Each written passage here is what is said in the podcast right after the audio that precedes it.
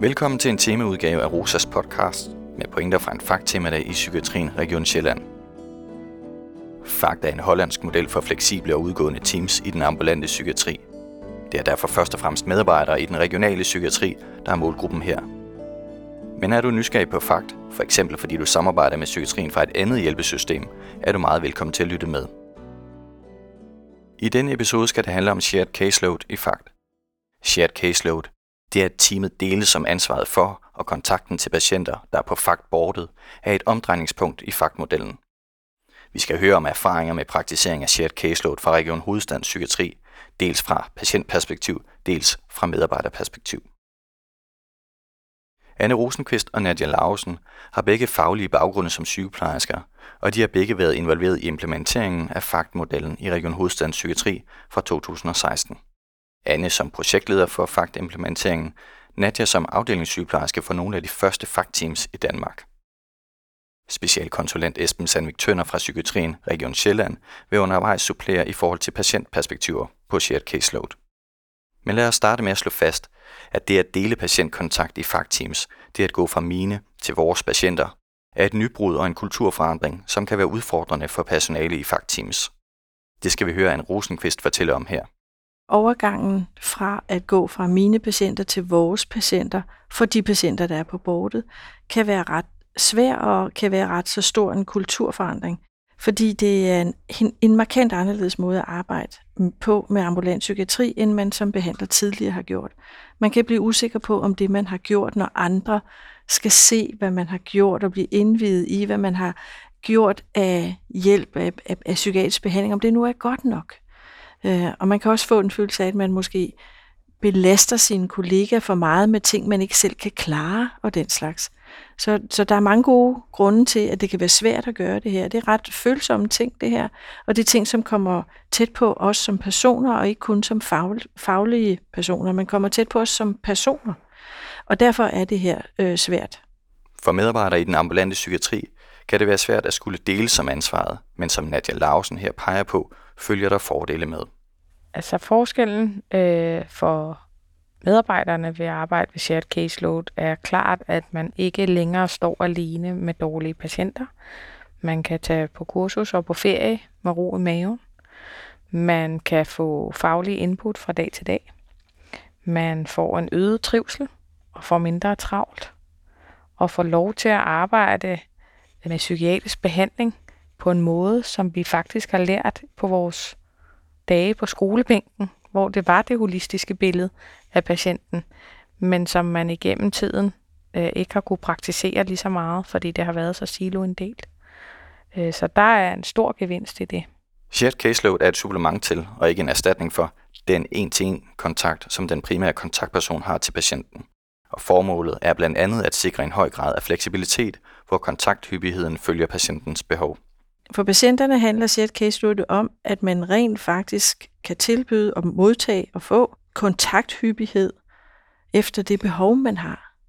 Og det er jo vanvittigt. Hvor mange gange har man ikke hørt og læst om i, i medier og fra patienter og hørt øh, historiefortællinger om, at man så fik man en tid om tre uger, eller så gik der øh, fem dage før jeg, eller hvad det nu er. Så, så det, at man ligesom kan få meget tæt kontakthyppighed op til dagligt. Nogle enkelte teams i perioder lykkes faktisk op til flere gange dagligt, hvis der er behov for det. Når det hele er rigtig svært som patient. Øh, det er jo, at det synes jeg virkelig er en markant forskel. Og det lykkes vi kun med at kunne tilbyde, hvis vi praktiserer shared caseload. Ellers kan vi simpelthen ikke det, ellers er ressourcerne simpelthen ikke til det. Så når vi putter ressourcerne i en fælles pulje, så kan patienten rent faktisk få det. Den fælles pulje af ressourcer indeholder flere forskellige fagligheder, end man tidligere har haft i den ambulante psykiatri. Blandt andet er peer-medarbejdere kommet til som en ny faggruppe. Den konkrete sammensætning af fagligheder kan variere teams imellem, men fagmodellen bygger på et grundlæggende princip om tværfaglighed, og derfor hænger shared caseload og tværfaglighed uløseligt sammen, hvilket Anne Rosenqvist her kommer ind på tværfaglighed og shared caseload. For os hænger de to ting helt uløseligt sammen, når man arbejder i en fakt, øh, i et fakt-team og med faktmodellen. Så, så, så kan de simpelthen ikke rigtig skilles ad. De hænger fuldkommen sammen og er to sider af samme sag. Så derfor så, øh, på, en, på en måde, så når vi siger tværfaglighed, så tænker vi også shared caseload. Øh, det er ikke så lang tid siden, jeg besøgte et team, som havde valgt at prioritere noget af en sygeplejerske stilling til en peer-specialist mere. Så på den måde, så kan man jo gøre noget ved sin faglighed og sin tværfaglighed og sin sammensætning og sin modeltrofasthed i et team over tid. Et andet kendetegn ved faktmodellen er vægtningen af den udgående kontakt. Shared caseload skal gerne praktiseres mest muligt udgående i patientens eget miljø. I praksis så praktiserer man tværfagligheden på den her måde. Her har vi en socialrådgiver, og her har vi en sygeplejerske, og her har vi en patient i behandling, og her har vi hendes mand, eller god ven, eller nabo, eller hvem det nu kan være. Og så sidder man derhjemme i stuen, og så praktiserer man tværfaglighed og shared caseload ved den måde, man taler med patienten omkring de her ting. Man hiver sin faglighed frem, man hiver sine personlige interesser frem, og så får man den samtale, man nu skal have om det, det handler om, bragt i spil, fordi man bliver menneske, når man sidder derhjemme i sofaen, på en helt anden måde, end når man kommer ud i ambulatoriet og siger, at du må godt komme med ind og følge med mig ind på det her kontor, og så kan du fortælle mig, og så kan jeg fortælle dig, og ja, der sidder selvfølgelig også måske en kollega, eller så bringer man tværfaglig en besked. Det er bare noget andet, når man sidder hjemme i sofaen.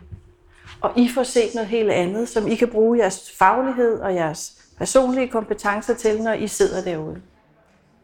I interviews, som Esben Sandvik Tønder gennemførte med patienter tilknyttet et fagteam i Frederikssund, om deres erfaringer med shared caseload, fremhæver de den øgede fleksibilitet som noget positivt.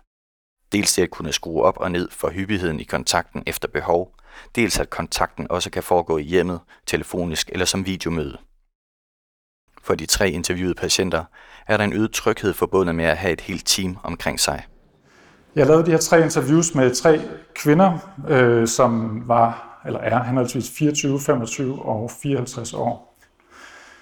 Noget, der stod meget klart, var, at det gav en form for tryghed i noget, der blev opfattet som et mere øh, fintmasket sikkerhedsnet. Der var en, der talte om et fysisk besøg, hun havde haft af en øh, sygeplejerske, øh, hvor hun siger det her. Så lige pludselig så stod der bare en sygeplejerske uden for min dør derhjemme og bankede på, og sådan, du har ikke svaret, jeg skulle bare lige se, om du var okay. Spørger hende, hvordan var det? Ja, det var meget underligt. Set i bagspejlet var det meget rart.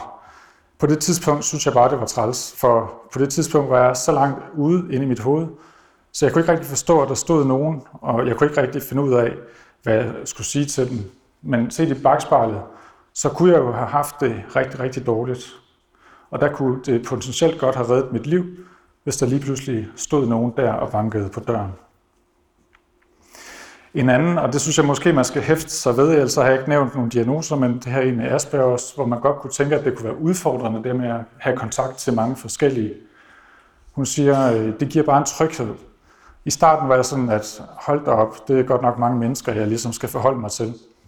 Men på en eller anden måde, så synes jeg, at det her med, at øh, de har det her tværfaglige samarbejde, det bliver i hvert fald i min oplevelse løftet rigtig fint. Jeg tror, jeg kender hele afdelingen efterhånden. For mig er det nærmest en lille familie. Et andet gennemgående tema i de tre patientinterviews er, at der med shared caseload tilbydes flere forskellige vinkler på et forløb. Det er følgende to patientudsagn eksempler på. Jeg synes, det er super fedt, at vi har så mange fagligheder. Og det er også derfor, jeg gerne vil i fakt. Og det er derfor, jeg hele tiden gerne har vil i fakt. Fordi jeg føler, jeg, jeg føler, at jeg har brug for en mere tværfaglig indsats, end en psykiater kan give mig. Så det var i forhold til det faglige. I forhold til det personlige er der en, der siger, når jeg så møder en af de andre personaler, hvor de også kan grine lidt og sådan, så er det også bare rigtig rart at gøre måske ting lidt nemmere. Så selvom hendes faglige input ikke var det vilde, som jeg kunne bruge til noget, så er det måske øh, det andet aspekt i, at okay, jeg har fået talt om det, og vi har fået vendt det. Øh, og jeg har det måske 2% bedre nu, øh, for vi har grint lidt af det. Så kan man lægge det væk igen. Så absolut, det spiller en stor rolle, at der, både, øh, at der er både faglighed og personlighed, og at begge dele er meget forskelligt, alt efter øh, hvem man lige møder. Ikke? Kontakt til flere forskellige teammedlemmer giver flere forskellige faglige og personlige vinkler på et forløb, og som det følgende citat er et eksempel på, kan det at have kontakt til flere forskellige opleves som en relationel træningsbane. Jeg kan faktisk godt lide, at der ikke kun er en, der sidder på det hele. Jeg tror også, det er sundt i det hele taget for alles vedkommende, at det ikke bliver for ensporet. Det er svært at udtrykke, men man kan jo godt se tingene fra mange synspunkter.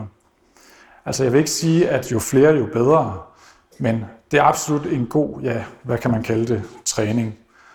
Så spørger han, altså nogen vil sige, at det går ud over kontinuiteten, hvis man ikke har den samme. Og hun siger, nej, slet ikke. Jeg tror bare, at man har godt af ikke altid at høre den samme forklaring, ikke altid at møde den samme forventning. Pludselig så står der en, der har fokus på noget helt andet, som man slet ikke har tænkt på. Altså, og det tror jeg er sundt. Der kommer bare flere ting op, når man er flere. Anne Rosenqvist og Nadja Lausen er tilsvarende inde på, at det ikke kun forskellige faglige, men også personlige vinkler bringes i spil, når der praktiseres shared caseload, og at det kan være positivt.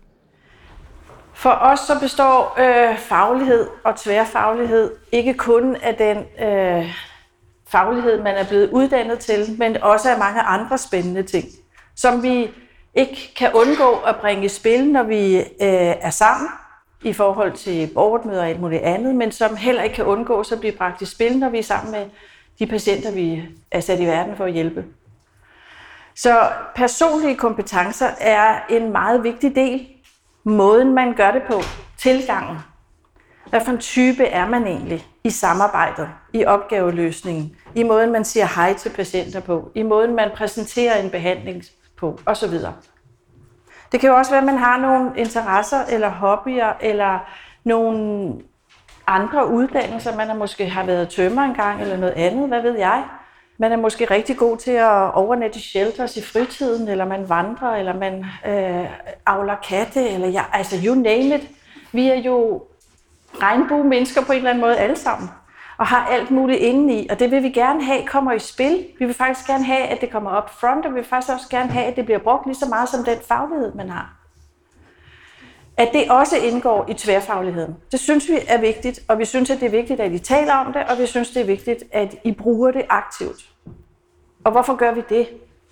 Jamen det er fordi, det er mennesker, vi har med at gøre. Så hvis man bliver mødt af et menneske, når man er menneske, der har brug for hjælp, jamen så går det meget bedre.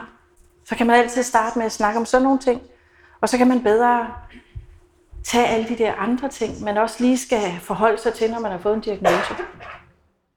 Shared caseload kan have mange fordele. Det er dog vigtigt at huske på, at shared caseload ikke er erstatter og ikke kan det samme som kontakten til en primær kontaktperson. Patienter peger på, at behovet for ydmyghed, nysgerrighed og forventningsafstemning kan være ekstra stort i perioder, hvor der er kontakt til flere. Du har lyttet til Rosas Fakt podcast, Shared Caseload i Fakt. Tak fordi du lyttede med.